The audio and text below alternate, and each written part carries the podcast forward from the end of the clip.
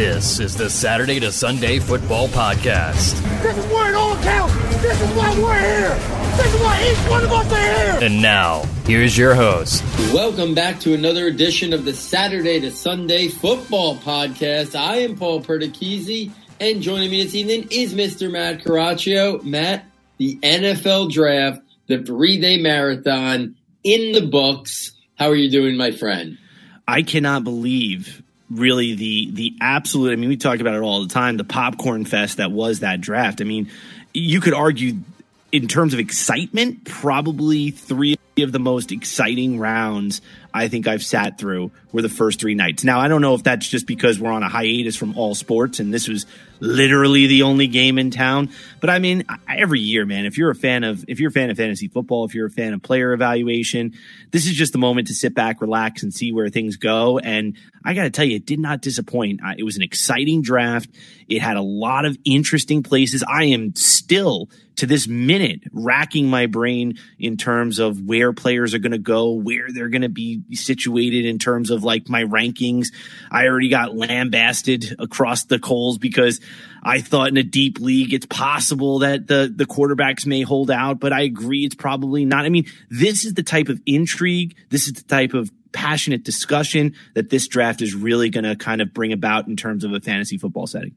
Yeah, absolutely. And guys, if you miss any of Saturday Sundays, uh, coverage of the draft. There are three recap podcasts. Uh, the first one obviously was just round one. The second podcast was recapping rounds two and three. And then the third one was recapping rounds four through seven. There is no podcast out there that is literally, you know, shared their thoughts on every single pick from number one to number 255. So make sure you go back and listen to them, uh, if you want to hear our thoughts on any of those prospects. But what we want to do tonight, I mean, we're going to no, hold on, hold on. You don't get off that easy. You have to take the proverbial bow. I mean, you need to take a proverbial bow before we start the show. I don't think. It, it, listen, we could sit here and pontificate on just the, you know, the nature of the fact that we had some three podcasts out there that had, you know, the picks and all this stuff. But that doesn't happen without the hard work of the other man on the other side of the microphone. Mr. Paul Perticchese, my hat, my samurai man bun that I'm currently sporting right now is being is being lowered towards you in a in a in a almost a very humble phase of saying thank you for such an incredible season. It, it did not disappoint like every season before this your draft projections notebook not only gave us a framework for understanding the draft, but it gave us that quick reference guide that we were allowed to enjoy the draft while also being able to kind of quote those numbers and be and be interactive on Twitter. See, I, I don't think you understand how your draft guide allows people to immediately get into the fray with other people in terms of understanding where these prospects may fit, getting a snapshot of where they're going. Because yes, we all can't sit there and watch every player. But when you synthesize it in such an artful, kind of clear manner, it gives us all an opportunity to sit down and think about the bigger picture of our favorite team, where those players may fit on the depth chart, and be able to kind of engage in social media and Twitter and just kind of have a conversation up to the minute as if we were all experts. And I just think that that doesn't happen without the hard work of curating all of that knowledge from the experts that you do and putting it in a very clear, easy to understand fashion. Massive tip of the cap to you. And I think we should all be applauding you. So virtual applause and real applause abound. Really a fantastic show, my friend. Plus the Twitter on top of it, which I know you have down to an automated science. But I mean, it is not to be undersold as something truly remarkable. So absolutely well done. Well, I appreciate the, the sentiment and the kind words. It's something that I do truly enjoy doing. And I, I, hope people are using it. I hope people are using it for that reference to get a quick snapshot of who the player is, their strengths, some areas of concern or developmental areas, and also to, to engage in that conversation to, to, you know, if your favorite team is on the clock and you're hoping for a wide receiver, a quick glance at the draft projections notebook kind of allows you to see, you know, based on everything, all the information that was out there, who might the next guys in line be. And in this draft class, there were so many offensive skill players, such a deep draft at the offensive line position. You know, and this year was the most challenging for me. I'm not going to lie. And I had mentioned it on Twitter. I had mentioned it on air that without pro days, there was a lot less information out there, you know, and, and I was kind of a little, a little nervous that the numbers that I had produced in the previous years in the draft projections notebook might not hold up, that it could have been a little bit more of an off year. And instead, you know, we put up some of the best numbers that we've had. I mean, round one was 26 out of 32. We had beaten that in before. I think it was two years ago. We actually got 28 out of 32. But then rounds two and three, or combined with round one, the first three rounds, 90 out of 106 and then a personal best on predicting the entire draft, 210 prospects selected out of the 255. So, you know, if you're curious, if you're just a listener and you don't get the, the premium notebooks, you know, in our draft projections notebook, we narrowed it down to 255 guys we thought were going to be drafted. I mean, there's, there's draft guys out there that have 500, 700 profiles out there and they're amazing things trying to narrow that down to 255 is not easy. And to get 210 out of 255, I was, you know, it was an accomplishment, you know, especially in this year with so much less information out there. So again, that the numbers are great, but I really hope people are using it to get a quick snapshot of who the prospect is, you know, and kind of following along, you know, as a quick reference rather than having to go to lots of different places to see who's available, you know, what skill set they might possess, what, what's their height, their weight, their, their combine numbers. You know, you might need four or five different tabs up to do all that. But here, it's all synthesized. I'm highlighting it in real time. So I hope people uh, are utilizing it, like Matt said. And, you know, I appreciate all the, the positive feedback and the interaction on Twitter. Uh, it was a welcome three days of distraction for sure. No, and I and I think that that's the biggest thing. I think that what you what people may forget is there's different tools for different things, right? There we have different tools for different jobs. This was supposed to be a tool that curated the general feel of the NFL on where they stood on these players. And that was what it was supposed to give us a snapshot of where the NFL kind of stood based on everything that Paul was reading and hearing and seeing, which is all public consumption, mind you. But that just goes to show how how sensitive he is to the information and the way it's presented. It gives him an opportunity to read between the lines. It's an outstanding effort and it really shouldn't be undersold. It was a great reference guide. And if you didn't get your draft notebook this year, then I think you missed out on the opportunity to get into the fray immediately on social media and really kind of kind of sling it with people back and forth about possibilities, landing spots, how good this person is for your team. It really does inform and enable everybody to really come into contact in the draft and have fun. Yeah, absolutely. And, and I, like you said, I hope people are utilizing it like that. So, so let's turn the page a little bit. We've recapped every pick on those three episodes. You know, if you're following along with me on Twitter, I was sharing my thoughts, every single pick, giving my analysis, subtweeting that when it was things that really were intrigued to share whether or not I liked the pick, loved the pick, questioned the pick, how the pick fit with what was there you know, but we know a lot of our listeners, you know, are big into the dynasty leagues, have rookie drafts sometimes right after, maybe even starting this week already, you know, some maybe later in, you know, the spring and then the summer, you know, so people are craving those dynasty rookie rankings. And me and you, we hold firm prior to the draft and we, we refuse to make fantasy rankings because we just say, listen, fantasy rankings are dictated a lot upon draft capital, landing spot, immediate opportunity. So we just rank guys pre-draft, we tier guys pre-draft, all based on our analysis, you know, in, in terms of what we think of the players. And then we let the draft unfold before we make dynasty rookie rankings. So if you're looking for dynasty rookie rankings, they're in the rankings notebook now, new tab. Don't be confused. The draft rankings are still there. The tiered rankings are still there that those aren't going to change anymore. Those are locked in. You know, those are, those are rankings that we, you know, we make changes to up until the draft, you know, usually within a couple weeks before we've kind of locked in those draft rankings, those tiered rankings. But now the dynasty rookie rankings could be updated and will be updated in real time. And in terms of, you know, what I, how I feel about if I was doing a rookie draft right now in this moment. And they're up there, and we're going to talk about them tonight because I think that I think the the rankings. I really thought the draft was going to give us more clarity. That's the biggest thing I came away with. This draft, as good as it is in terms of offensive skill players, I don't feel like the draft gave us a lot of clarity in terms of differentiating between prospects. I'm still very much confused in terms of the best order. I think you can make lots of different arguments in terms of how the rankings are. And I think a lot of people landed in situations that it's a little bit of a wait and see. We don't have the Josh Jacobs, the perfect landing spot, a guy who's going to walk into 20 touches a game. We don't. We don't have a guy who immediately is going to be, you know, the number one wide receiver on the team and just get peppered with the, the most targets on a roster. I don't think any of the wide receivers are going to be put in that position in year one. So it makes these rankings a little bit unique and interesting. So Matt, let's get right into it. And let's just go to the, chalk position, which I think is quarterback first. So we'll get that out of the way.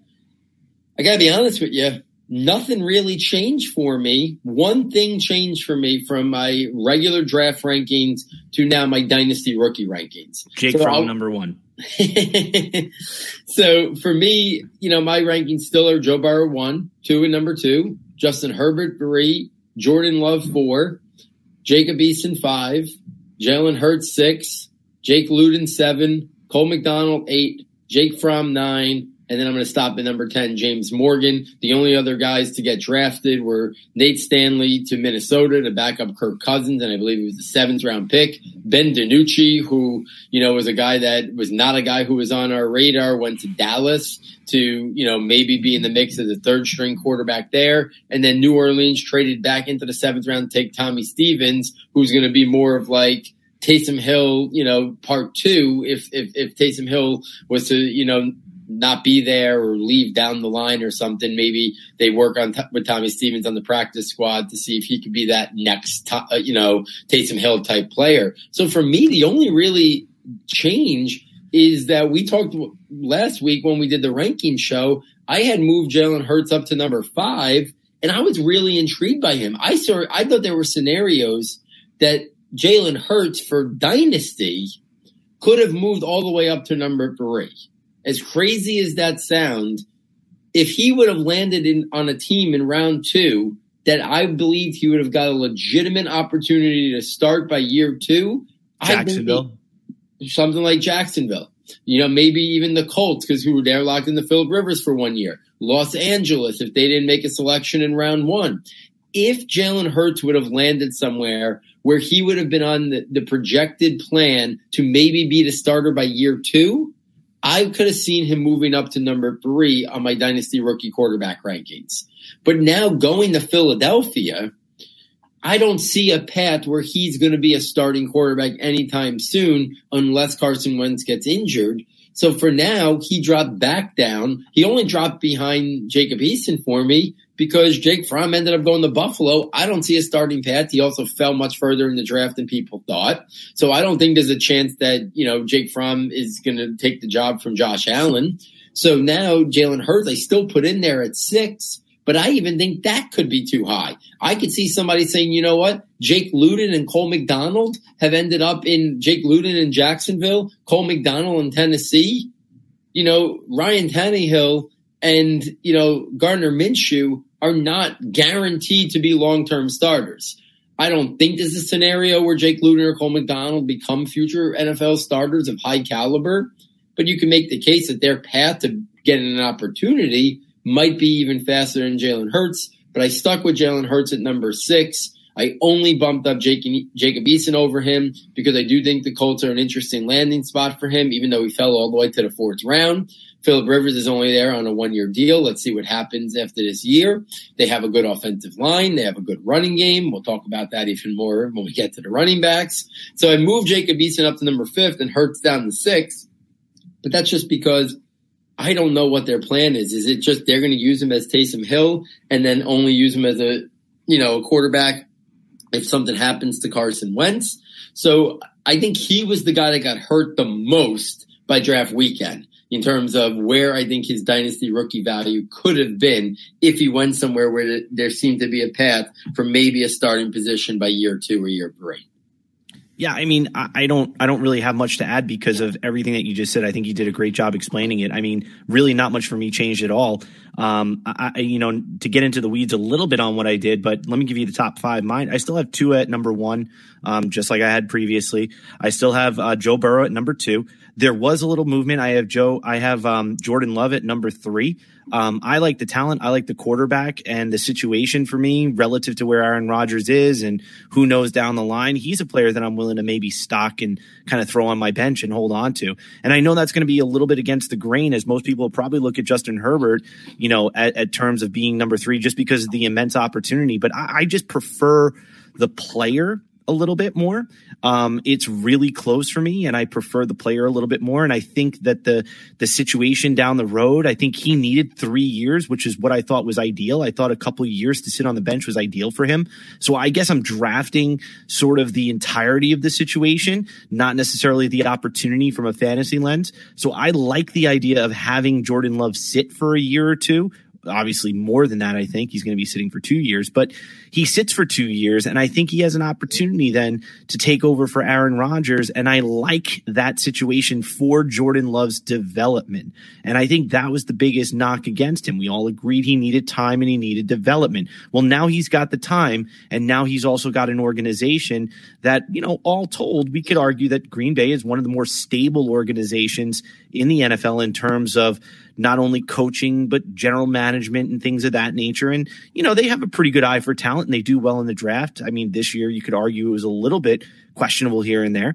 Um, but overall, good organization. I like where he landed. So Jordan Love for me, because of where he landed relative to what his development potential is and what he needed in terms of development, I thought it was a win for Jordan Love. So I have him at my number three. I have Justin Herbert at number four. Um, and I have Jacob Eason at number five. After that, it's pretty much the same as you. But I'll be honest with you, Paul. If if everything like obviously after Jalen Hurts, if we had Luton, McDonald, Fromm, and Morgan, if if literally everybody, every starting quarterback in those respective situations got injured, right? Knock on wood, I'm not wishing that, but if that were to occur, I would probably pick up Fromm first out of that group. And then I would probably go ahead and take Morgan next, believe it or not. And I know that's crazy, but that's probably so even though the stacking of the rankings isn't necessarily based on talent, it also encompasses situation and opportunity. I think if if those quarterbacks in those respective positions all immediately got injured or were unavailable, I still think Fromm would be that group. That would be the guys that I would be sleeping on, targeting, and starring in my respective leagues for any type of opportunity for them to go in the game and play. Because I do think those guys produce at the NFL level. So usually they say the more you have to explain, probably the less clear it is and the more arguments you're going to get. And that's fine. But I do believe in my top five. I do think for me, it's going to stay with Tua, Burrow, Love, Herbert, and Eason. Even though the Love Herbert discussion, I can understand either way. I just like it for Love's purposes and development. Yeah, I, I, am missing. I think you're spot on there. I think I had I have Herbert three, Love four, but to be honest with you, I like Love's upside more. I put Herbert three because it's probably a good opportunity, good chance he's starting by the middle of this year, Absolutely. and Love could be a year and a half after that. So, but in terms of situation and upside down the line, I think Love has higher fantasy upside than Herbert, so I could easily understand the flip flopping of those two. And and you're right, and those guys after Jalen Hurts if all the starting quarterbacks went down, I agree 100%. I'd rather have Fromm next, then I'd rather have Morgan, and then those other guys. I chose in my rankings to basically take that group of four guys and rank it in the likelihood from most likely to least likely to somehow earn a starting job without an injury. Yes, is how I, I took that. You know, so I, I went with, you know, you know, I looked at it and said, okay, like if I'm thinking about an opportunity without a starting, I think Jake Luton has the next most because I'm not, you know, believing that Jacksonville's locked into Gardner Minshew. Ryan Tannehill had one great half a year. You know, maybe Cole McDonald down the line could. But yes, 100%. If all four of those starting quarterbacks were out, I'd rather have Jake Fromm or, or James Morgan. So I, am spot on in, in agreeing with that. So I don't think there's much left to talk talk about quarterbacks. I mean, honestly, we know if it's not a two quarterback or a super flex league, these quarterbacks, you know, besides Joe Burrow and Tua, You know, the other guys are really just stashes, even the Herberts and the Loves of the world. You know, Herbert, Love are stashes. You know, Eason goes late. You know, those guys go late. You know, in one quarterback league, it's really only Burrow and Tua. So it really depends a lot on the settings uh, that we have also, you know, when we're talking about quarterback, you know, value in terms of dynasty rookie rankings. So let's take this to the running back because I think this is absolutely fascinating. we all thought yes. that the top five, and we all know who they are, and everyone had them ranked a little bit different before the draft started, but almost everybody had the same five names. We thought the draft might give us some clarity in terms of ranking these guys, immediate opportunity, depth chart. But no, not really, because as you said, everybody's got a roommate. Everybody's got a committee year one. And anybody who thinks any of these guys is walking in and seeing 70% workload without an injury, I think you're kidding yourselves. Nobody is walking into a situation and is going to see Josh Jacobs like usage. I don't see it without an injury. I just don't. Because if you go through everyone, and these aren't my rankings, but if you go through everyone, Clyde Edwards Helaire, Damien Williams could have arguably been the MVP of the Super Bowl. Andy Reid likes him. Patrick Mahomes likes him. I don't think he's going to get four carries a game and just ride the pine. You know, J.K. Dobbins in Baltimore. Mark Ingram's the starter this year. I don't think that's changing. I think J.K. Dobbins could, can slowly eat into his workload as the year goes on. D'Andre Swift has Kerryon Johnson there with him. It only is in his third year. When he's been healthy, he's been good. He's been injured and injury prone a little bit. Cam Akers. They just drafted Darrell Henderson last year. And then Jonathan Taylor. Marlon Mack, I think believe I think it was clo- approximately 1100 yards rushing this past year. They, Jonathan Taylor's not going to see 80% of the workload. So all five of these guys, stealing the word that you used on draft night, they all have a roommate. I predicted all of them would be off the board with round two. They all were. So I don't want to hear about draft capital. Clyde Edwards Helaire was the last pick in the first round. And then by the two thirds into the second round, they were all gone. The other four, maybe even halfway through the round. I'd have to look. I don't have the final, I don't have the number, you know, on where the last one came off the board in that round too. But they're all within 20 picks of each other. So draft capital has no impact, no bearing on, on dynasty rookie rankings. Late first, last pick in the first, early second, mid second, I don't think that has anything to do. So draft capital didn't sort it. Paul, if you don't mind, I yeah. mean, right up here, I mean, in round one, pick 32 was Clyde Edwards Helaire. D'Andre Swift was literally within the first three picks of the second round at pick number three. Then Jonathan Taylor came off shortly thereafter at pick nine. Then Cam Akers came off roughly about 11 picks later at 20. At J.K. Dobbins came off three picks later at 23. And by the end of round two, AJ Dillon went at pick 30. So literally from literally in one round, we can include Clyde Edwards Helaire. I know that's not fair. I know there's money attached, but in theory, you're talking within one round. You had Edwards Helaire off the board, followed by Swift, followed by Taylor, followed by Akers, followed by Dobbins, followed by Dillon. Yeah. So so draft capital has no bearing on rankings post draft immediate opportunity has absolutely no impact on post draft. Like I want a guy, I'm going to, I'm going to use my rankings based on immediate production in year one. They all got roommates. Somebody, some might have a little bit more of this, the, the room than other people, but they all got roommates. So it's very tricky. So now you're talking about schematic fit. I honestly think most of them ended up in really good scheme fits for, for the type of running back and the offense that they're attached to. Indianapolis, power offensive line, you know, really opening holes. Perfect for Jonathan Taylor. The one concern we had about Jonathan Taylor, creating yards on his own, maybe in the backfield behind a poor offensive line. Doesn't need to worry about that. Clyde Edwards Helaire in Kansas City's offense being used like a Brian Westbrook type player who Andy Reid compared him. Enough said. J.K. Dobbins in that Baltimore offense, in the scheme they run, the holes that are created, the, the outside running capabilities that, that J.K. Dobbins is going to have with the threat of Lamar Jackson.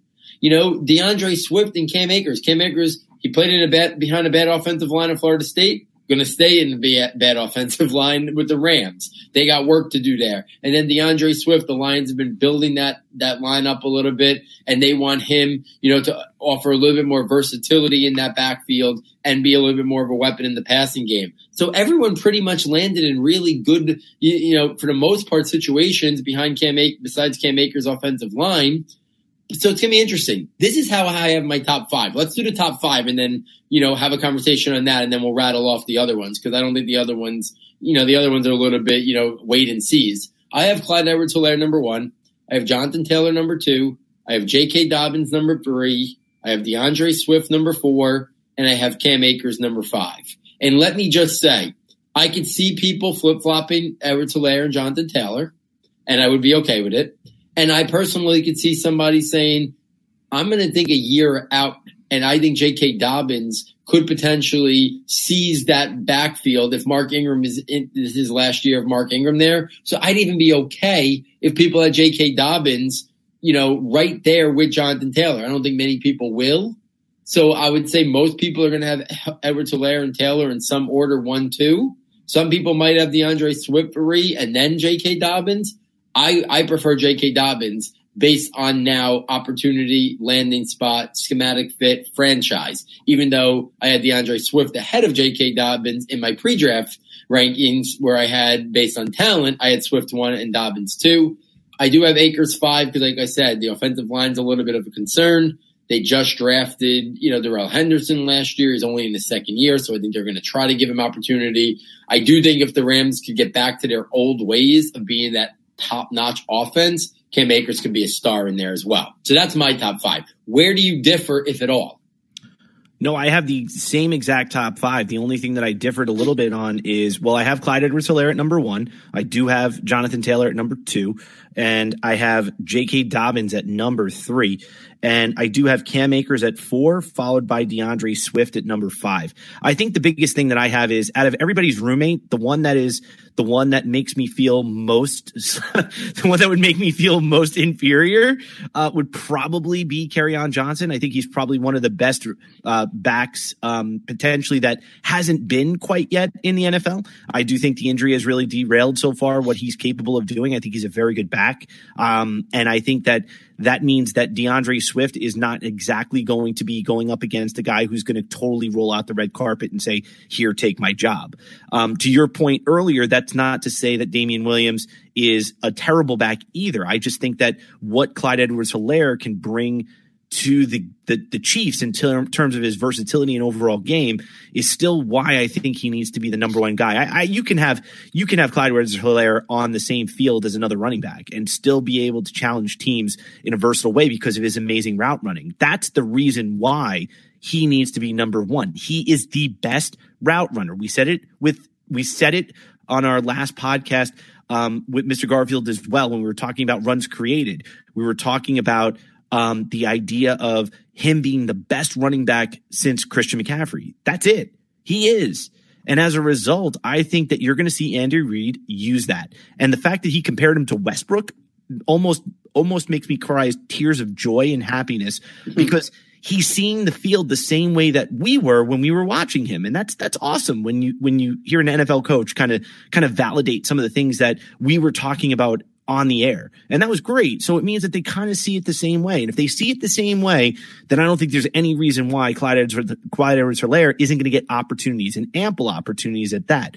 To your point, I do not think he's supplanting anybody. I do think it's going to be a timeshare, but moving forward, contracts, this, that, and the other thing, trades, you know, he's going to be a guy that they can lean on. The biggest one that I kept grappling with and where I finally decided to kind of just lean in and kind of commit, um, was the was the was the J.K. Dobbins and the Jonathan Taylor discussion. I really grappled with that, and the reason is is because I don't think there was a better spot than J.K. Dobbins landing in Baltimore. I mean, talk about the the the the kind of inconsistency at the back position and what they've had. You know, I mean, Lamar Jackson has had to be that east west field stretcher at times, not by design, but maybe by incident as a result of what the offensive line was doing and the lack of maybe receiving downfield or as it developed and there everything went hand in hand. J.K. Dobbins can help you stretch the field horizontally, but yet he can also flex out and be a receiver if needed. He's not the same caliber receiver as Clyde Edwards Helaire, but he's functional. Jonathan Taylor, though, just happens to go to the perfect, perfect, like frame it with a picture, sign it, and sell it for a million dollars. Perfect type of situation. He has the perfect offensive line to, to literally create the opportunities that he is the most skillful in this draft at doing, getting downhill and running between the tackles. That's where he lives.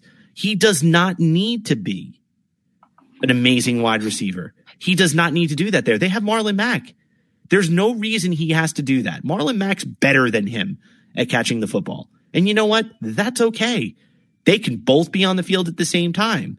And I know everybody's saying, well, how can they all be on the field at the same time and yet still start three wide receivers? Well, I mean, you're right. I mean, yeah, you, you can, but then you don't have a tight end. I don't think you're going to see teams do that. I, I think what you're going to see is the advent of having two backs is going to be what I think, ready?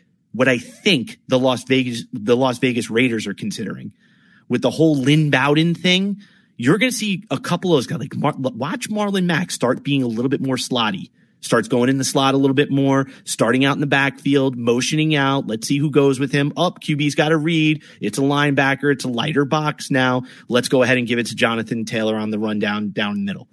Oh no, nobody goes with him. Now it's two backs in the backfield. That guy doesn't flex out, so we know it's a stacked box. Okay, let's RPO it and throw it to the perimeter to T.Y. Hilton or let's uh or let's just kind of kind of yeah. yeah well now well that's what I'm saying play action fake Michael Pittman down the seam right Michael Pittman down the seam yeah he could be a number two receiver guys I think that's a safe play in the NFL when you don't have experience against number one corners put him in the seam give him a little bit more room anyway but the point being is there's more than one way to skin a cat. Yes, you, we want to have two awesome tight ends. Okay, you don't have two awesome tight ends. Yes, we want to have five wide receivers that are amazing. Okay, we don't have five wide receivers but you can stretch horizontally by having running backs that are capable of playing between the tackles and also being competent receivers. J.K. Dobbins does that.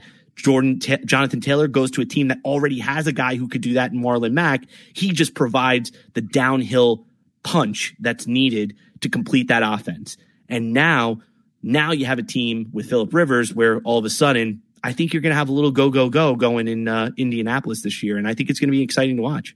Yeah, and I think we I think we have to start realizing as fantasy football players that the influx of good, talented running backs this year in future. I mean, for God's sakes, we could have added we could have added to this group of guys. What, what did we get? Eight guys, and if you count Lynn Bowden and Antonio Gibson, what did we get? Ten guys, ten running backs were taken. I, I, mean, I think I'm correct because we had the five that we talked about. We had AJ Dillon, Zach Moss, and Ke'Shawn Vaughn. They all went on day two. And then so did Lynn Bowden and Antonio Gibson. And my fantasy league and other websites are converting them to running backs because that's what it sounds like they're going to be categorized at the NFL level. We had 10 running backs go in the top 106 picks this year.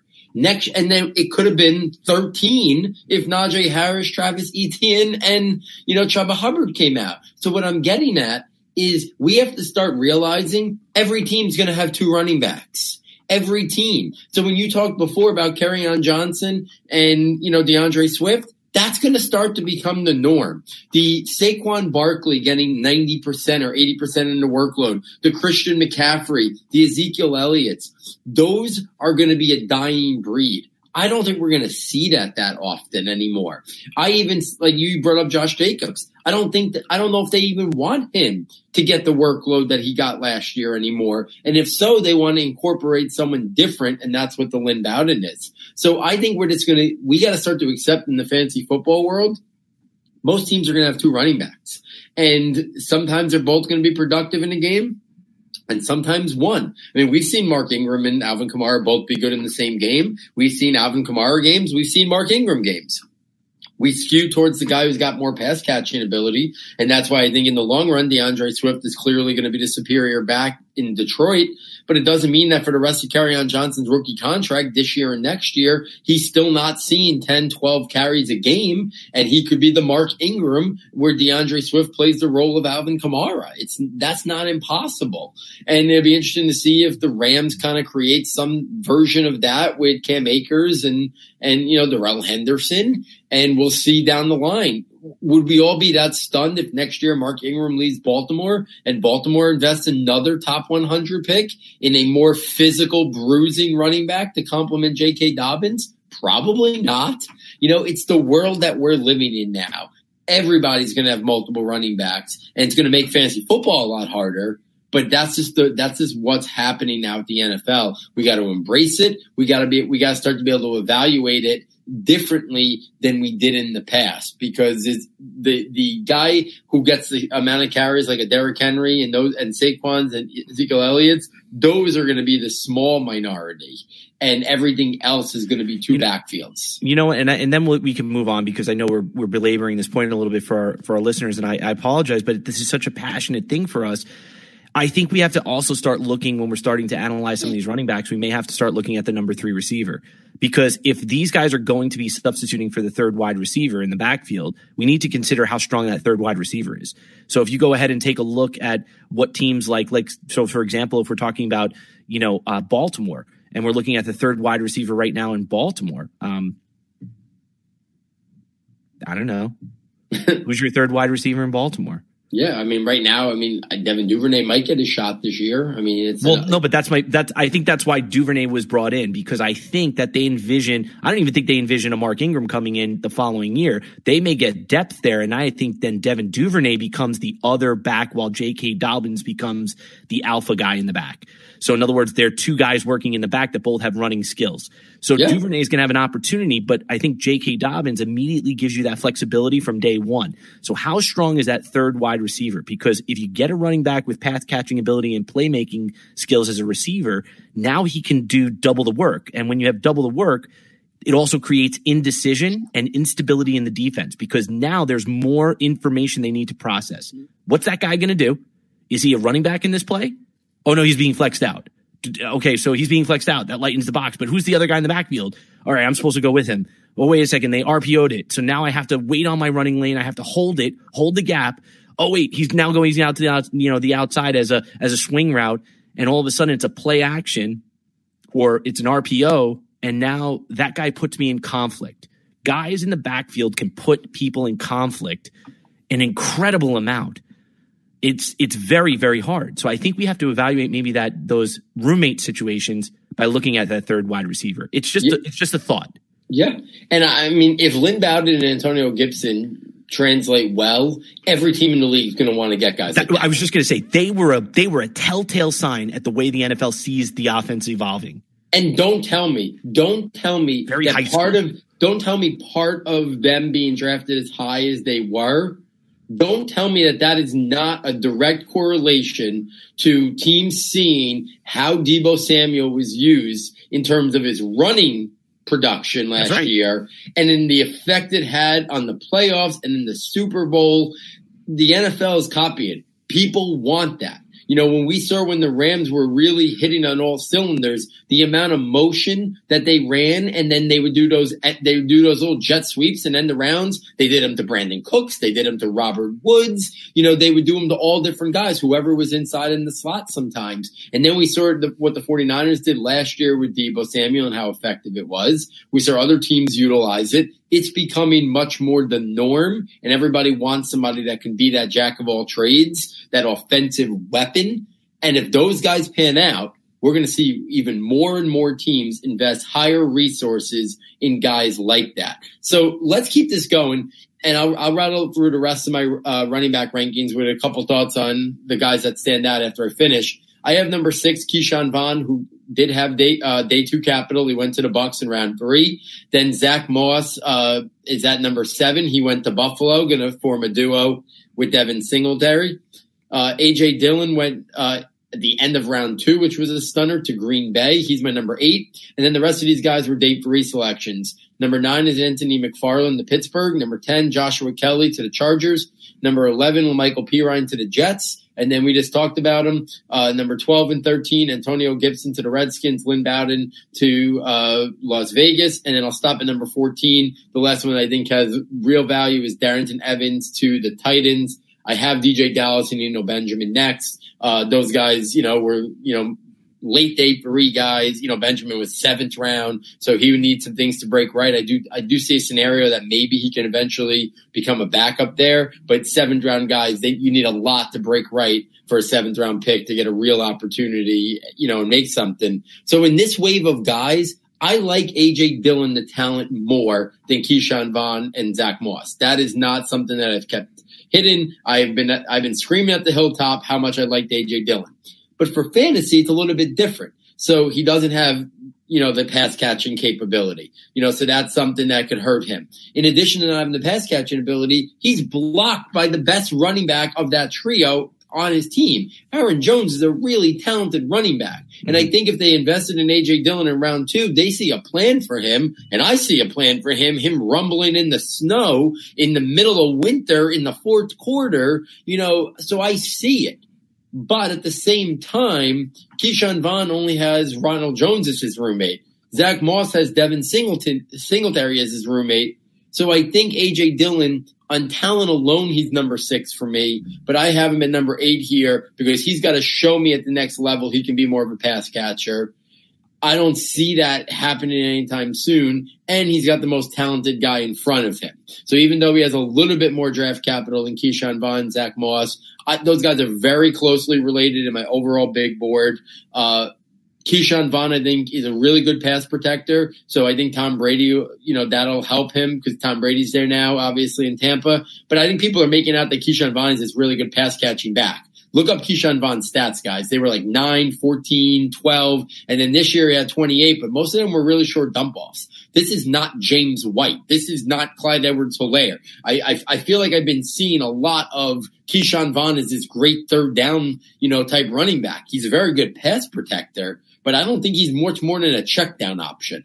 So whether that gets him on the field because he's better at that than Ronald Jones, maybe, but he's not a prototypical third down back. You know, he's, to me, he's more of a two down, early down, in between the tackles type runner, to be honest with you, who might end up playing on third down because his pass protection ability and the lack of a true pass catching third down running back there. But he's going to get an opportunity on a team that you know, they're not sold on Ronald Jones and they got a really good offense, you know, with Mike Evans and Chris Godwin, you know, now Tom Brady at the helm.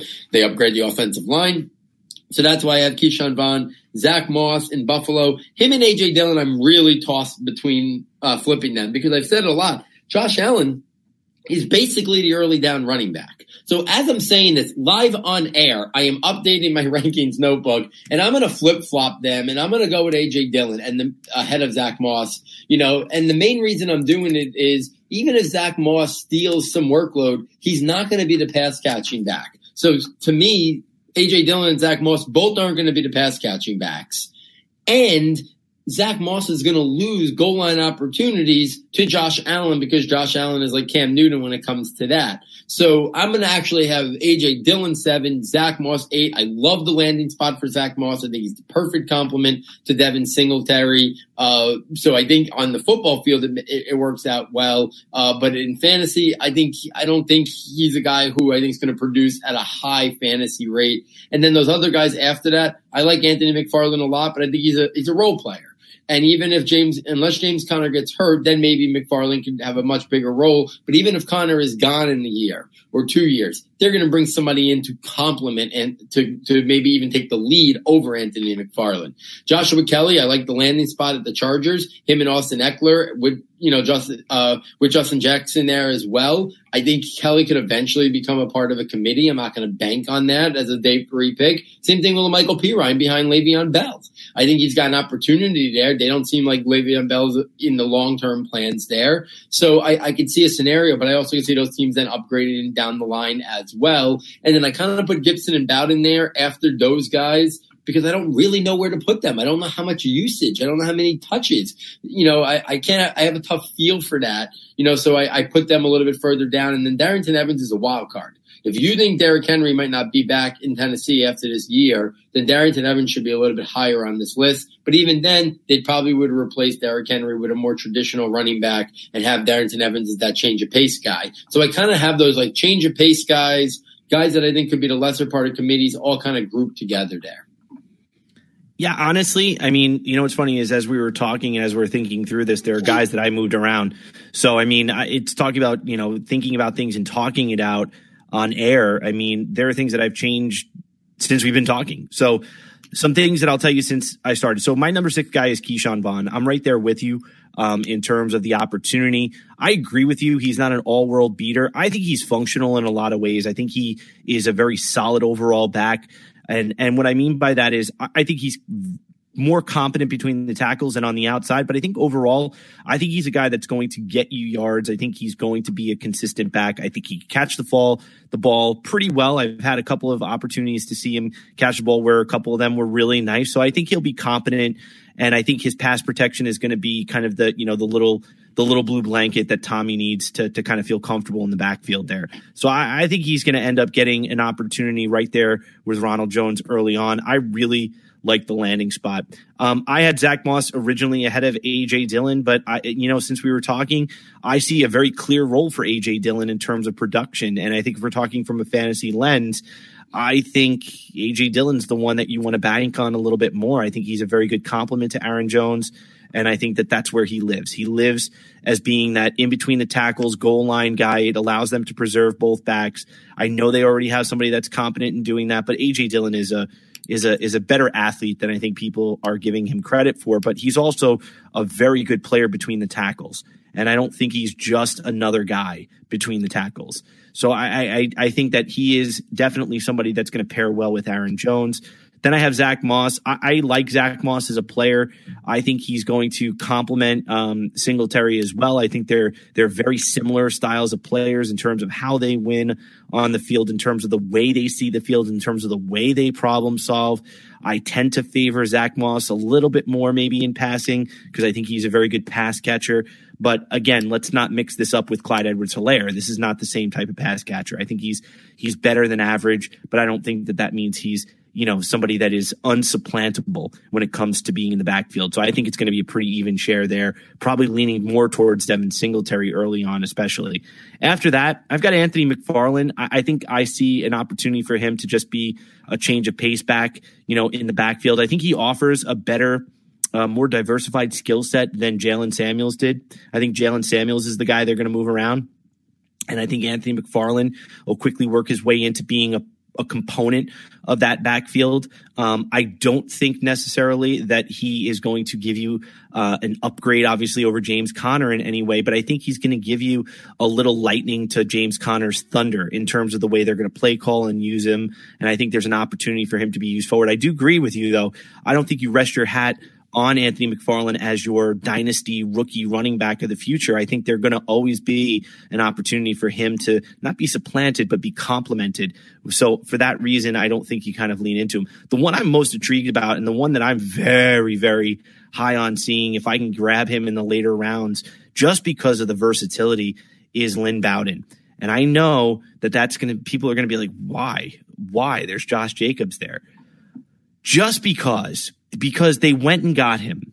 And they went and got him. And for whatever it's worth, so far since Mike Mayock's been the GM, he has gone and got people in the draft and used them. Hunter Renfrow, he got and he used and he was successful with. And there's something to be said just in that early kind of quick observation about players.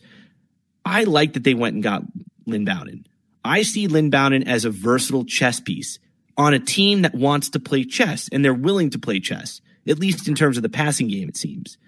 And if that means that Lynn Bowden's going to have an opportunity to get on the field, line up in the slot, work in the backfield, complement Josh Jacobs in some way, I, I could easily see them getting him getting him for two reasons. One, what if Bryan Edwards doesn't work out? Uh, number two, what if Henry Ruggs shows that he's not an all world versatile player, but an extremely one dimensional player, but still still good and we still need somebody to work around, you can kind of simultaneously use Lynn Bowden and develop Lynn Bowden for multiple opportunities and positions. He's a guy whose role is not year one. He's a guy whose role could be year two, year three. And I think that that's intriguing to me. And I, and I love that about that selection. And those are the players that I think you stack the end of your, your, you know, your kind of bench with. A couple of guys, Jordan Love, Lynn Bowden, Antonio Gibson, just a couple of guys to see where the dust settles by the end of the year. I'm not saying you fill the whole roster, but if you got one or two slots at the end of your bench and you're saying, what do I do with them? One of them I think should always be revolving, picking up players and moving around. But then one of them should be a guy that has a long term investment kind of uh, pedigree, a guy that you think was den- done for a reason. So I got Lynn Dowd in there, got Joshua Kelley after that. Darrynton Evans, I agree with you. He's definitely one of my late round guys. If I can grab him anywhere in the draft, I probably will. If not, he's starred for a pickup role. Um, because I, I really think that there's room for him even this year for fun. Let's get him the ball. But I'm not I'm not too intrigued because they had they had um, you know, they had Dion Lewis for a while and they didn't do anything with him, right? I mean, once Derrick Henry took over, they did nothing with him. And and it's not like they were like this, you know, massively efficient passing team. They were struggling to find passing yards at times, you know? So if you're telling me Dion Lewis couldn't get on the field and he's a good pass catcher and a good versatile player, I don't see a world where Darrynton Evans yet, unless unless we have kind of a different philosophy moving forward. So I don't know what Vrabel's thinking over there yet in Tennessee, but if any indication is last year, Darrynton Evans is going to be a guy that you have to hold on to. I don't know if it's happening now. You have to hold on to them and see where they go. And that's pretty much it. After that, I kind of round out this particular group um, with uh, P. Ryan, DJ Dallas, and Eno Benjamin to finish it off. Yeah, I mean, I think I think we're pretty close on on most of our rankings. And I listen, I think it's a fascinating year for the running backs. I really do, and it's interesting to see, you know, how high do, do in non superflex, non two quarterback leagues are the first five picks and rookie picks running backs. I think you can make the case. I think you can. I think some of the wide receivers could be put in there. I think it could be a little team dependent, but I think you can make the case of those five running backs because I think they're all intriguing. I think, you know, I think you add, you sprinkle in there a couple of the top wide receivers, you know, depending on what your current makeup of your roster is. So let's take this to tight end. And this, this is going to be like razor quick because it just didn't go well, you know, for the tight ends in terms of opportunity, landing spots, draft capital. You know, I have Adam Trautman number one with New Orleans, but I mean, we're talking about he's not going to play much this year. So he's number one. I have Devin Asiasi number two. He went to New England. I think he will get an opportunity to play this year and, play a lot. I just don't know what that's going to translate to fantasy production. I have Cole Kmet at number three, who went to Chicago, which is interesting because they just signed Jimmy Graham to big a, a pretty big contract, so I don't think Cole Kmet's going to be on the field much. So I don't think any of those guys are going to really play much in terms of production levels this year. I actually think Devin Asiasi is going to play more than any of them in that group. Uh, so I really think you're still projecting long range, and in terms of fantasy value, I ranked it as guys in terms of long term upside. That's how I ranked my top three, which was Trautman one, Asiasi two, and then Cole Kmet three. So uh, to me, they're the clear top three guys I see it as.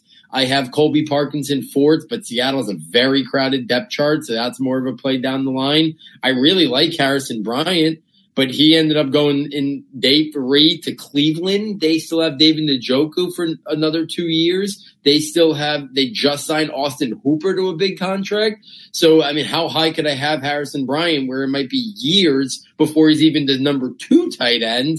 And it could be three or four years before he even gets the opportunity to start.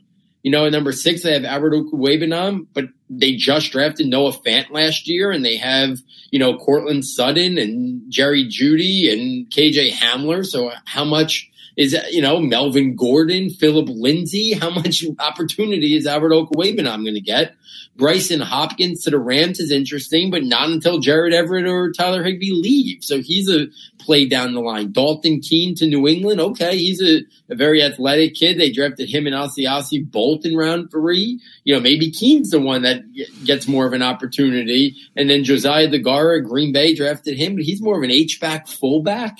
They just drafted Jace Sternberger last year, and then Stephen Sullivan out of LSU. You know, you know he was taken late in the draft too. So like those are my top ten you know, guys like Hunter Bryant were UDFA pickups. I believe he signed with the Lions, but right now I have not put UDFA guys in my dynasty rookie rankings.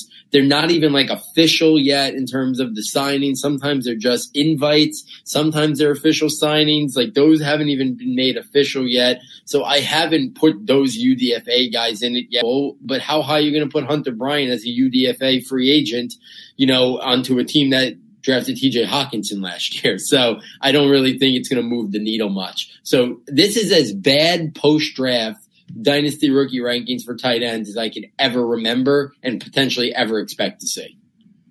Yeah, I have no idea. Um, I I have no idea.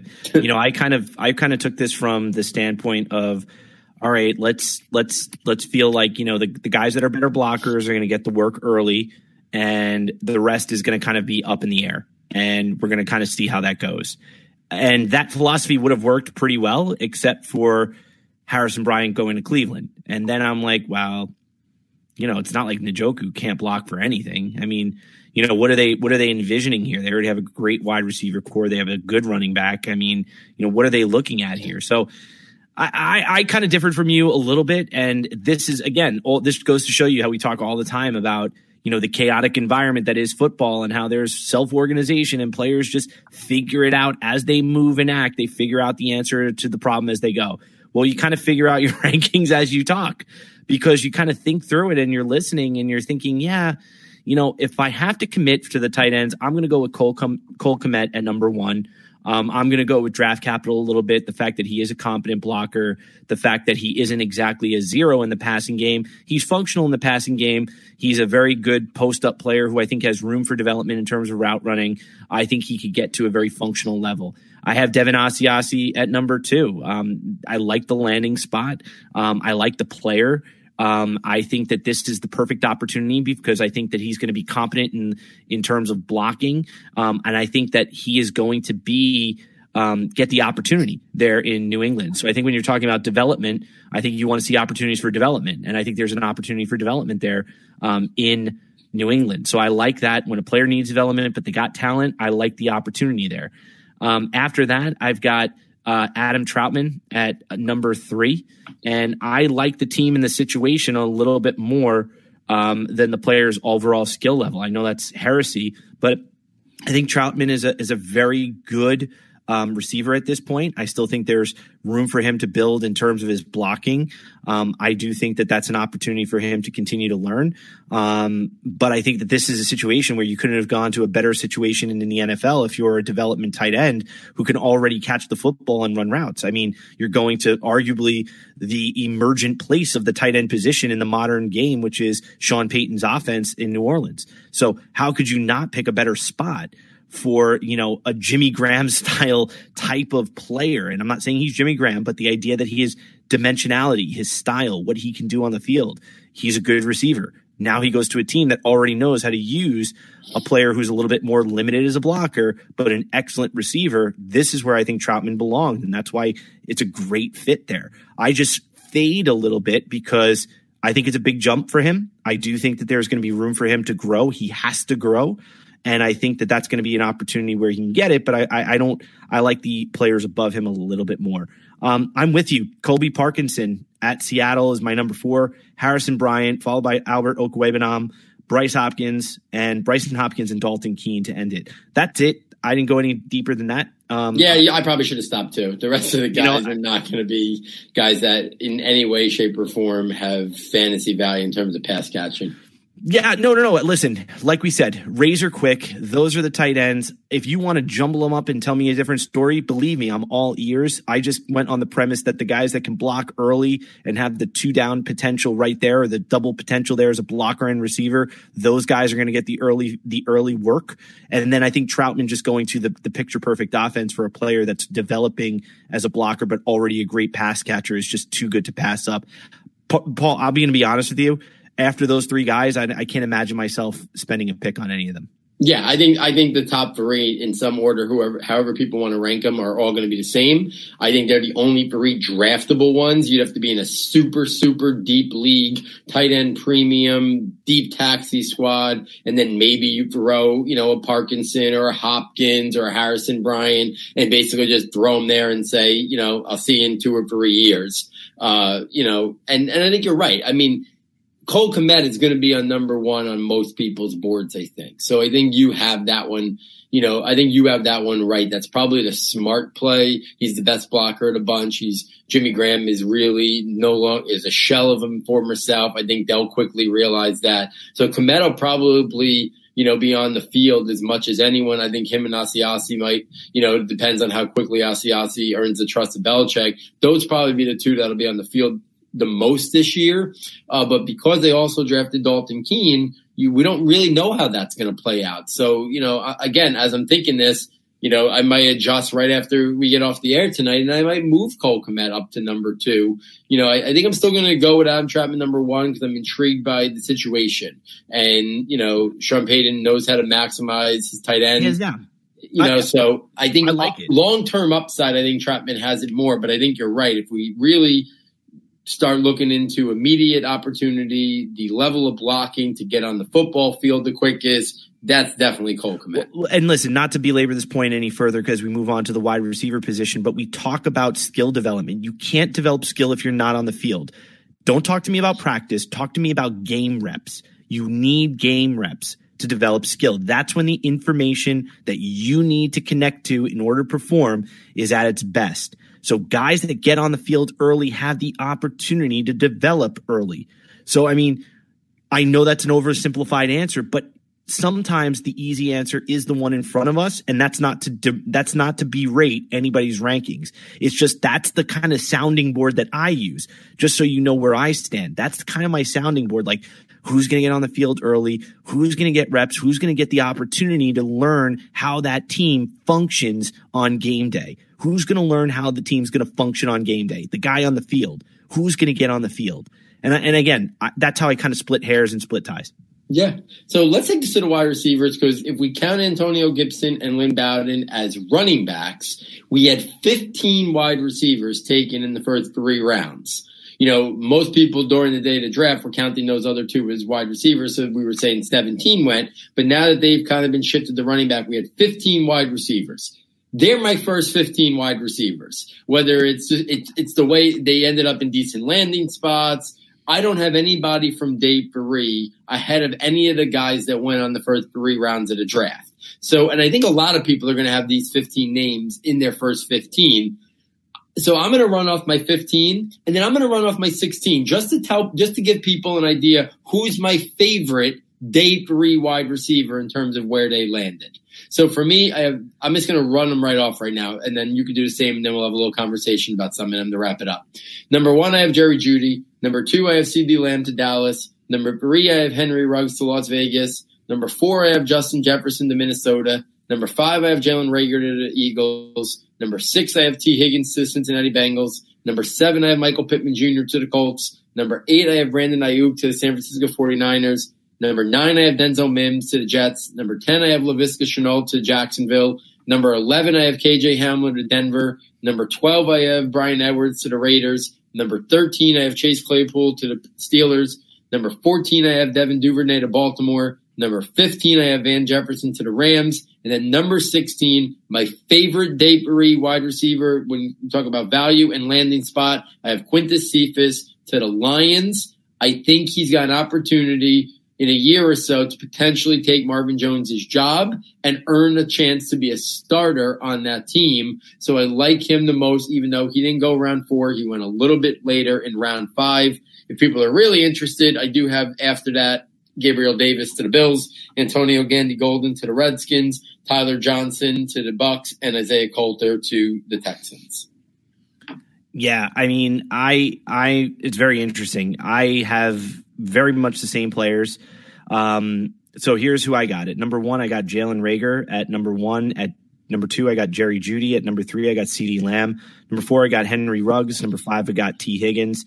Six, I got Justin Jefferson. Seven, I've got my surprise, surprise, surprise, Bryan Edwards. And number eight, I've got Michael Pittman. Number nine, I got Brandon Aiyuk. Number 10, I've got Laviska Shenault.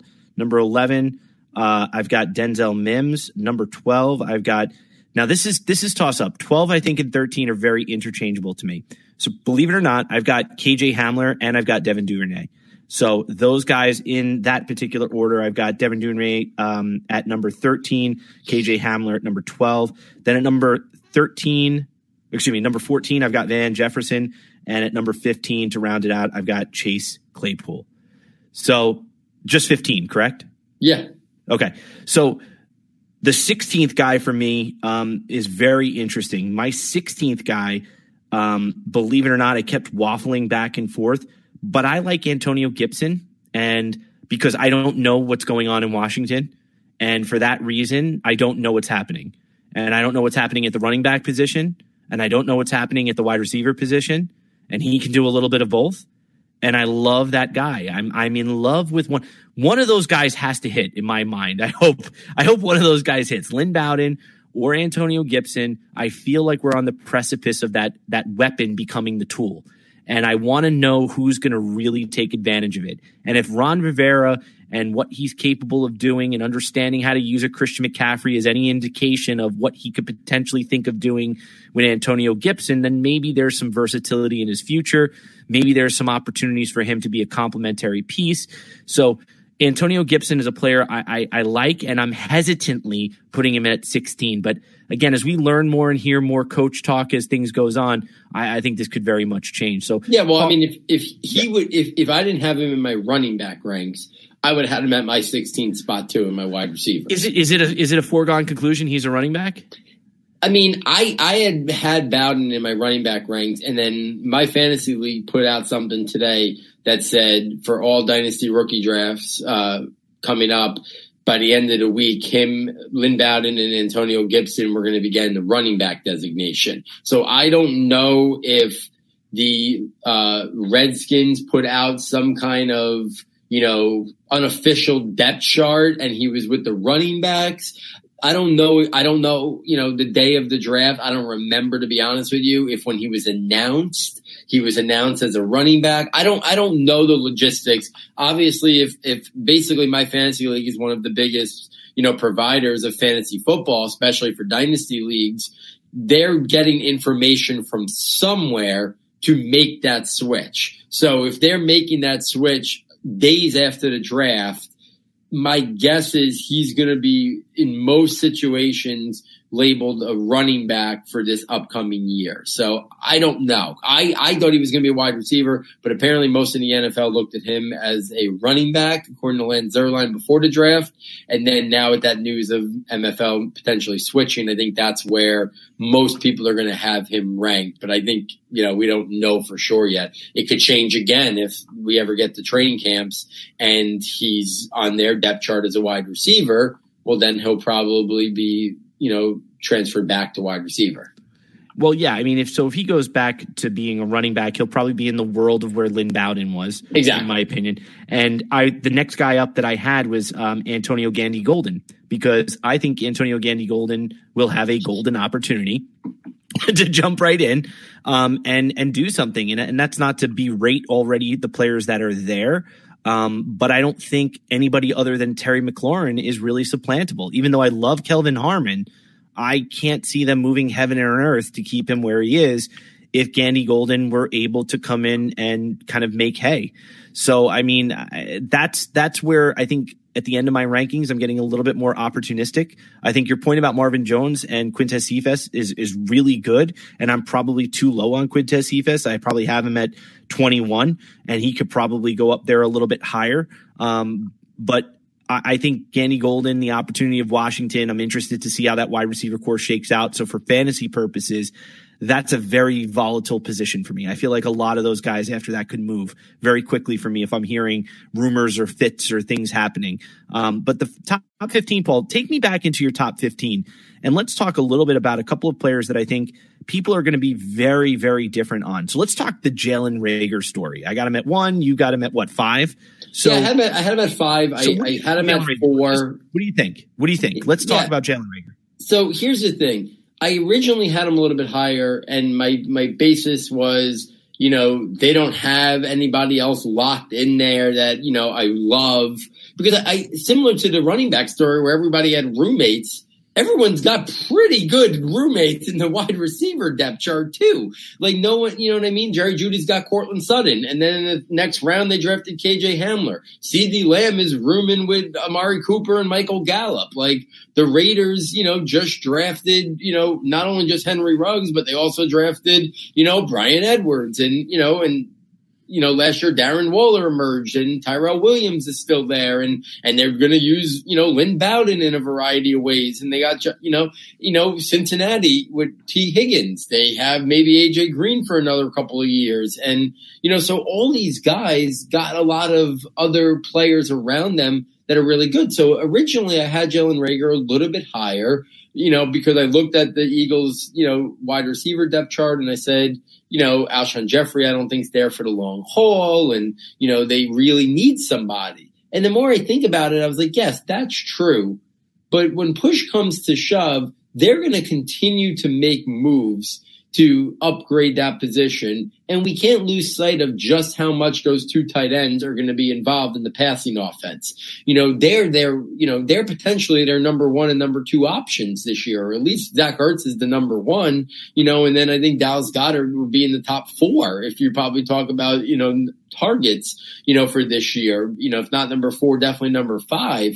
So I, I I don't think there's this monster difference. I, I truly don't. You know, in my over, we're not going to get into it tonight because the show's already going long, but in my overall big board, I have the running backs starting it, and then I have my wide receivers. So, you know, I have Jerry Jeudy, who's my number one wide receiver at sixth overall, and I have Jalen Reagor at number 10 overall, who's my fifth wide receiver. So they're all right there bunched together again for me. I definitely the where I keep flip flopping with is him and, and, Justin Jefferson, and I might flip back the other way and have Reagor ahead of Jefferson because I think Reagor offers a little bit more upside, and I think Jefferson might be a couple years away from being a true slot wide receiver where I think he's best because that's Adam Thielen's world where he's best. So I might go back to giving the edge to Jalen Reagor on that one, uh, but it's more about they all have the draft capital again. All these guys we were talking about, first round picks, early second round picks, you know, so I, I'm not using that as much of anything. I kind of fell back, honestly, a little bit more on just natural skill. Like I had Jeudy one, I had Lamb two, I had Ruggs three. That was my order pre draft. I decided to stick with it post draft because I think people are in good landing spots, but I don't think they're in pristine landing spots. So that's kind of how I did it. I had Tee Higgins as my number four overall. I moved him down slightly because I do think the Bengals with Tyler Boyd, with AJ Green have, you know, a lot of guys there. Joe Mixon out of backfield, but I love Tee Higgins being attached to Joe Burrow for the long haul. So I could even see if somebody wanted to move Tee Higgins or Michael Pittman above Jalen Reagor. I don't think it would be crazy either. Like I like Jalen Reagor. He was my number five, you know, wide receiver before the draft. He's my number five guy right now post draft and maybe even my number four ahead of Justin Jefferson. So I don't think it's crazy. I do want to hear you have him in at one though, because I know he, I believe, correct me if I was wrong, was either three or four for you pre draft. So what made you leapfrog the Jerry Jeudy and the CeeDee Lambs of the world to put him at number one? Well, I, I, I had him at number two pre draft, and I pretty much had him at number two preseason. So, I mean, he's been a guy that I've been attached to as my number two wide receiver going into this. And so for me, it really didn't change. Um, I do think that the situation uh, in terms of Philly is an opportunistic one, just because when you do look at the you know the landscape of their wide receivers, I agree with you. Zach Ertz is number one. Um, I, I, you know, Dallas Goedert, absolutely big target, could easily be the number two. I'm just, I'm not entirely sure um, with Reagor there. I mean, I think Reagor has, as we've spoken several times about that Brandin Cook style upside in terms of who he could be. I think that's the dimension that that offense is really kind of lacking right now. I mean, you've got those off, you know, you got those twin tight ends. You can come out in that, you know, that 12 personnel look. You can come out with those twin tight ends and the running back in the backfield, and then you can go ahead and flex out two wide receivers. And, you know, whether that's going to be DeSean Jackson and, and Alshon Jeffery, I think Reagor is going to supplant at some point DeSean Jackson, whether by injury or just opportunity. I think DeSean Jackson sure. is probably is probably numbered. Um, and that's not to be again not to berate him as a player, but I think it's over for him um, in terms of Philadelphia. Um, I think Jalen Reagor though is going to give you that consistent big playability down the field that I think is going to be leaned upon, and I don't think that he plays the game um, in a way that is, you know, I, I, think there's a lot of nuance and subtlety to his game. I still think his route running is better than people give it credit for. I think his way of manipulating space and stems, his understanding of how to do that, um, is at an almost you know, competent level where I think it's going to transfer to the NFL. Now, that's not to say that I think that it's an immediate transfer. Um, but I do think in the long run, I can see him building a rapport with a young quarterback and developing a rapport over time as teams and pieces change. To your point, Zach Ertz is a stalwart. Dallas Goedert, probably a stalwart. But I don't think targets on the outside are even remotely um, taken by anybody yet. So you got to throw the ball downfield. Who's going to be that guy? And I think Reagor can work all levels of the field. I think he's more than just a deep threat. I think he's a very emergent, competent route runner that hasn't really hit his stride that year, but I think this year he could develop. And I think you could be talking about a very dynamic outside receiver that can attack all levels, has the physicality to play to, to play as a runner on jet sweeps and things of that nature. And I think you could see him becoming that versatile chess piece that we talk about. And by the way, he's a very good player. So, I mean, good player, good offense, good quarterback, young team, identity still unknown. Miles Sanders, dynamic piece in the backfield. Who's attacking deep? Who's attacking deep? Well, early on, I think that's Reagor's role. After yeah. that, after that, I think he could develop his game even more and become a well-rounded receiver. And then you're talking about the T.Y. Hiltons, then Brandin Cooks of the world. Then you're becoming an all-world type of receiver. So I just like the fit so much for what he could bring to the game. Now, Jerry Jeudy is my number two and CeeDee Lamb is my number three. I've got no problem with them. I just literally think that they're in a backfield. Uh, they're in a, a wide receiver um, world where, uh, you know, they're they're locked in as number twos. Maybe CeeDee Lamb becomes the number one. Okay, but at some point, I think you guys have two rock solid wide receiver twos. Jalen Reagor, right now, he'll probably go in as a wide receiver three, but his upside in that offense could be a wide receiver one for them and in an offense that's built to maybe score, I think that he could be that guy that gets the scores. And I, and that's not to say that I, that's not taking anything thing away from Ertz. I'm just saying you got to throw the ball downfield at some point. And I think he, that could be his world. Yeah, I mean, listen, the Eagles obviously made a point to get speed. Later in the draft, they drafted John Hightower. They traded for Marquise Goodwin. You know, they wanted speed, speed, speed. And that's what they were targeting. And you're right. I think Jalen Reagor might have the most immediate opportunity. You know, CeeDee Lamb's got some depth chart climbing to do. And I think he's going to be a, a, the tactical value that he's going to bring from year one and the splash games and plays are going to be good. But he's going to be inconsistent for fantasy. There's no way around it when you have, you know, Michael Gallup, Amari Cooper, Ezekiel Elliott on that offense for sure. You know, I think in time, Jerry Jeudy will become the number one and Courtland Sutton will be the number two but we we don't know how quick that's going to happen. And even if so, can Bolton then be high level? They also then you also have KJ Hamler in the mix, so you have guys there. So I think it's a question for sure. I went, I, you know, I had him a little bit further down on my list. And like I said, I've been tossing and, and I've changed it multiple times already between him and Jefferson as my number four and five. And I might change it again. And even Henry Ruggs, like he, Henry Ruggs might have more splash plays, but he might not be as complete. I still keep coming back. I'm all in on the Brandin Cooks. That was my comp from last summer. I'm sticking to it. I think he's a, a more physical version of Brandin Cooks. So I, I think the, the, the difference in fantasy between those five is very, very small. Uh, so yeah, so I mean, I think that's going to be interesting. I think that I think the conversation, and we'll end it here, is I'm interested in that next tier of Tee Higgins, Michael Pittman, and Brandon Aiyuk. They were all drafted within, I think, five Oh, picks what, what of about each other. what about Bryan Edwards? What about Bryan Edwards? I, Come I- on. listen, I like Bryan Edwards, but I know, I know. late late third round, that that draft capital difference, I do think weighs on me a little bit more than what we were talking about at the running backs. So for me, Michael Pittman and Tee Higgins were the first two picks of the second round. So those two guys were the first two picks of the second round. Brandon Aiyuk, I think, was picked 26 or 28 in round one. So they were all taken within a handful of picks of each other. So to me, late first or top of the second or late third, that draft capital moves the needle a little bit. But on the flip side, the landing spot for Bryan Edwards couldn't be better in terms of complementing one, what Derek Carr does best in terms of the short to intermediate with the occasional downfield shot, but not usually based on speed. You know, more like even Tyrell Williams there winning at the catch point, not a guy who where he's going to throw the ball 50 yards down the field. That's not really Carr's game. And to me, Bryan Edwards is a really good complement to Henry Ruggs. And I do envision those two being the long term starters there. So I do like Bryan Edwards a lot.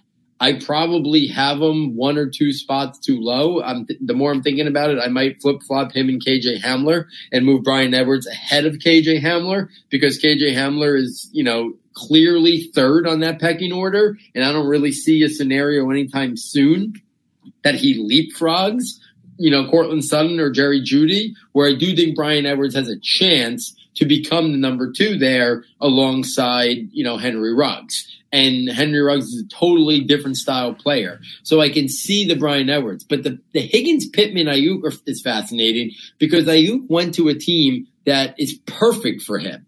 Kyle Shanahan is all about San Francisco. Believe it or whether it's true or not, we'll never know. But they said they passed on Jeudy, Lamb, and Ruggs at 13 because they had Brandon Aiyuk as their number one wide receiver on the board for their team. And you know what their team is. Get the ball, get to the playmakers, let them make plays after the catch. Deebo Samuel style. Well, Brandon Aiyuk's the best in the class. There's not another wide receiver better in the class about after the catch than Brandon Aiyuk. He's got route refinement for sure, but how much can that translate into consistent fantasy value with Deebo Samuel there, with George Kittle there, with a power, with a team that loves to run their outside zone in the Shanahan scheme and how productive they are in that run game. That's why I had Higgins and Pittman over them because I think Higgins could be the number one long term for Joe Burrow. I do think that's an option. I think he can get ahead of Tyler Boyd, and I think AJ Green's only there for another year or two. Tops. And Michael Pittman, same thing. He could develop into the number one. T.Y. Hilton's getting up there in age more than we think. So there's a scenario where Michael Pittman could de- develop into the number one wide receiver for the Colts. They don't have a George Kittle there. You know, Bengals don't have a top flight tight end. So I, I chose Higgins and Pittman over Brandon Aiyuk, even though it's not a better landing spot right now in a better scheme because their ability to become number ones and number twos. Tee Higgins, who was my number four wide receiver pre-draft, I so I love the talent, and now being attached to Joe Burrow, I know who his quarterback is for the for the long term. Probably we don't know about Michael Pittman. I don't know if Jimmy Garoppolo is the guy long term there. So that's how I kind of sorted that out. And then my next tier is clearly the Denzel Mims, the Shenault, and then like we said, the Bryan Edwards, KJ Hamler discussion. And then that last tier for me is the Chase Claypool. Got to kind of see they have Diontae Johnson, who was really productive. They have Juju Smith there. Have they given up on James Washington? The Devin Duvernay, I love the tactical value he brings. But Baltimore, how many receivers can be productive there and tight ends with how good they are at running? Van Jefferson, the Rams are starting to break away from three wide receivers and play more two tight end sets with Tyler Higbee and George Kittle. I mean, and uh, Tyler Higbee and Gerald Everett. How much is Van Jefferson going to be on the field? And I think Van Jefferson's best inside the slot, but that's Cooper Kupp's territory. So I think there's more question marks in that last tier. I think the tier above it is interesting. And then I think that Tee Higgins, Michael Pittman, Brandon Aiyuk. Any thoughts, Matt, to kind of close this out, the wide receiver discussion and close out the night here uh, about those other, any of those other wide receivers? The players that are most interesting to me in this class for fantasy purposes starts with Bryan Edwards for me and ends with Denzel Mims. And the reason why is for me, I've got Bryan Edwards, Michael Pittman, Brandon Aiyuk, Laviska Shenault, and Denzel Mims. Those to me are the most interesting players. I think the Jacksonville passing game is wide open. DJ Chark is there. I think DJ Chark is the number one. I've got no problem with that. Then you have Dede Westbrook, who's best on those short to intermediate routes. And then after that, outside of the running game, which seems to be in flux, we don't know what's happening with Leonard Fournette. We're not sure what's going on. But Laviska Shenault, I mean, is Chris Conley really that unsupplantable? I mean, is Chris Conley like the stalwart? Is he a guy that we have to worry about? I think out of that passing core, you got DJ Chark and I think you got Dede Westbrook. And then who's your other guy? And I think Shenault being injured could be the best kept secret in this draft because it's going to give him an opportunity to kind of emerge. It's going to give him time to develop. Laviska Shenault could be the guy that we all target at the end of the first round and see massive, massive wins with. But that's the guy that I would throw out there as your late round grab. That if, if push came to shove and I have literally Brandon Aiyuk and Laviska Shenault and I have Michael Pittman and Bryan Edwards, if they're all on the board, yes, my heart wants to take Bryan Edwards. And yes, my mind says that I should be choosing between Pittman and Aiyuk. There's a world where I could just go for the fantastical journey that could be Jacksonville's offense potentially moving on or staying with Gardner Minshew, who's already popcorn when you watch him. The mustache, I could see mustache getting along with Laviska Shenault. I could see that world where they're the dynamic duo working hand in hand, becoming that team. There's a part of me that would want to go just all in and grab the most outstanding, crazy player in this draft. The ultimate Lynn Bowden and Antonio Gibson the guy who could do it all potentially, the guy who could emerge from this draft as being one of the best all around players, you might see me go and grab Laviska Shenault at the end of the first round. Yeah, listen, I think I think basically from if we're talking non super flex leagues, I really think eleven through fifteen. Tee Higgins, Michael Pittman, Brandon Aiyuk, Denzel Mims, Laviska Shenault. I think you can shake that up in a in a in a hat and pick out the order in any way, shape, or form. And I think you can make a strong, strong argument for those guys being ranked in any particular order. To me, there's a clear top five running backs. And then I think the Jeudy, Lamb, Ruggs, Jefferson, and Reagor, those five guys, I think make up the, the, the first five wide receivers. I'm i think you. those you make up the 10 guys. I'm with you on Tee Higgins, though. I, I, really am with you on that one. I yeah, feel I mean, like Tee Higgins number eleven on my personal big board. He's number eleven, so he's right there. Yeah, I mean, so, I'm right there. Yeah, I can't. I you and I have been big fans of Tee Higgins. We really haven't followed suit and everything. We think that he fits perfectly, especially with somebody who we're all talking about as being an accurate thrower, a deep ball passer, a guy who has experience throwing the deep ball to a variety of receivers of various sizes. It's going to be, he's going to be like, I mean, Joe Burrow, if you really are into Joe Burrow, he's going to be like a kid in a candy store being like basically framed by AJ Green and Tee Higgins and Tyler Boyd. I mean, those are huge, big, versatile targets, long, big catch radiuses. I mean, that's going to be like a kid in a candy store for a guy like Joe Burrow. Yeah, for sure, for sure. So I, I mean, if you if you go out twelve, I think Tee Higgins is the first rounder. I think Michael Pittman could be, you know. So then maybe Michael, maybe if we say Tee Higgins deserves, especially with Joe Burrow, to be locked in at like the 11th spot, then we're talking Pittman, Aiyuk, Mims, Shenault. I think you can mix them up and come out with a different order every time you want to rank them to maybe be the, the guy who should be the last guy in the first round and then who should, you know, be filling out the start of, you know, round two. I think that is where we're at. And it's a, it's a fun conversation. You know, guys, this is, listen, this went a little bit longer than Matt and I were expecting, but we hope you enjoyed the back and forth. You know, I know, I know I appreciated it. It's fun talking through. I mean, you saw real time me making changes to my rankings as Matt and I talked through that goes double for me. Those rankings were, for the most part, instant rankings during the draft. I tweaked a few things since then, you know, but this was the first time really to talk to another person and talk out loud, you know, in terms of the process. And I start to see things and, and, and make sense of things that you're seeing me, you know, if you're, if you have the rankings notebook up, you know, you would be, you saw me in there making changes, like, you know, because I, as I'm talking Brutus, I'm making changes. And this rankings notebook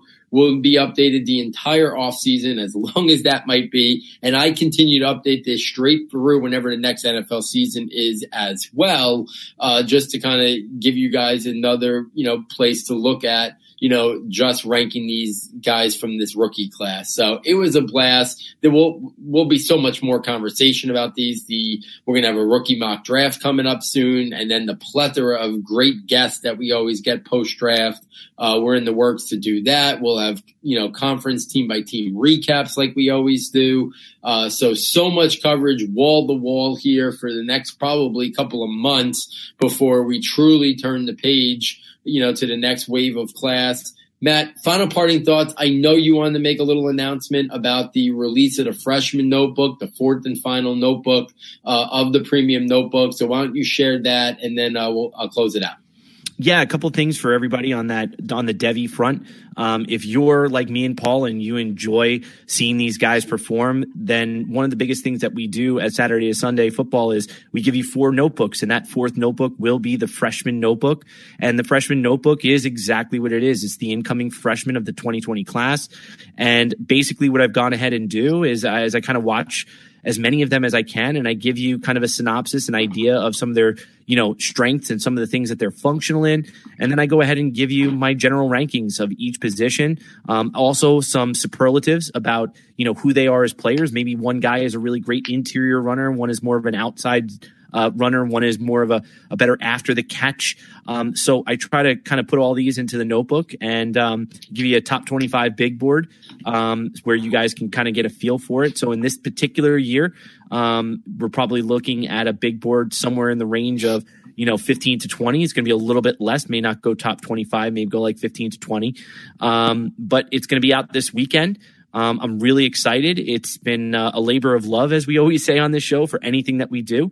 And guys, you know, honestly, Paul and I were talking off the air. Do you realize a lot of the testing and things that go into these players?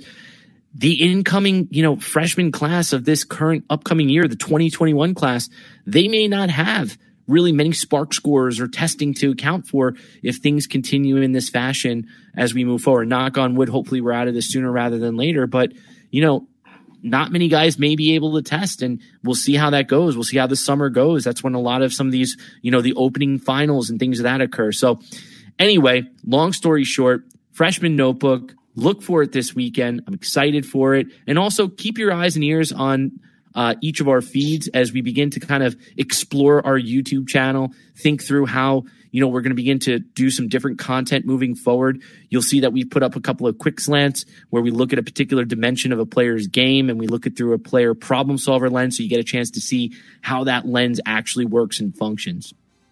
Yeah, I mean, guys, make sure you're checking this out. I'm looking forward to it. You know, Matt studies the high school guys deep. That's not something that I've ever really dug deep into because usually doing that research coincides with the draft projections notebook. So Matt and I kind of always divvied that up and Matt's really handled all the high school, you know, research as I've been digging through and combing through all that information we talked about before for the draft projections notebook. So I know I look forward to the release of the freshman notebook as much of our listeners and followers do at times because it really gives me an opportunity to familiarize myself with these guys and start to learn about their games, you know, for Devy leagues and just more to process of these guys and their transition, you know, to the co- the college football game. I mean, I remember Matt going waxing poetically about Trevor Lawrence and Justin Fields and that these two quarterbacks were going to revolutionize, you know, college football and they were going to be early picks. Well, you know what? We're about 365 days away from these guys potentially being,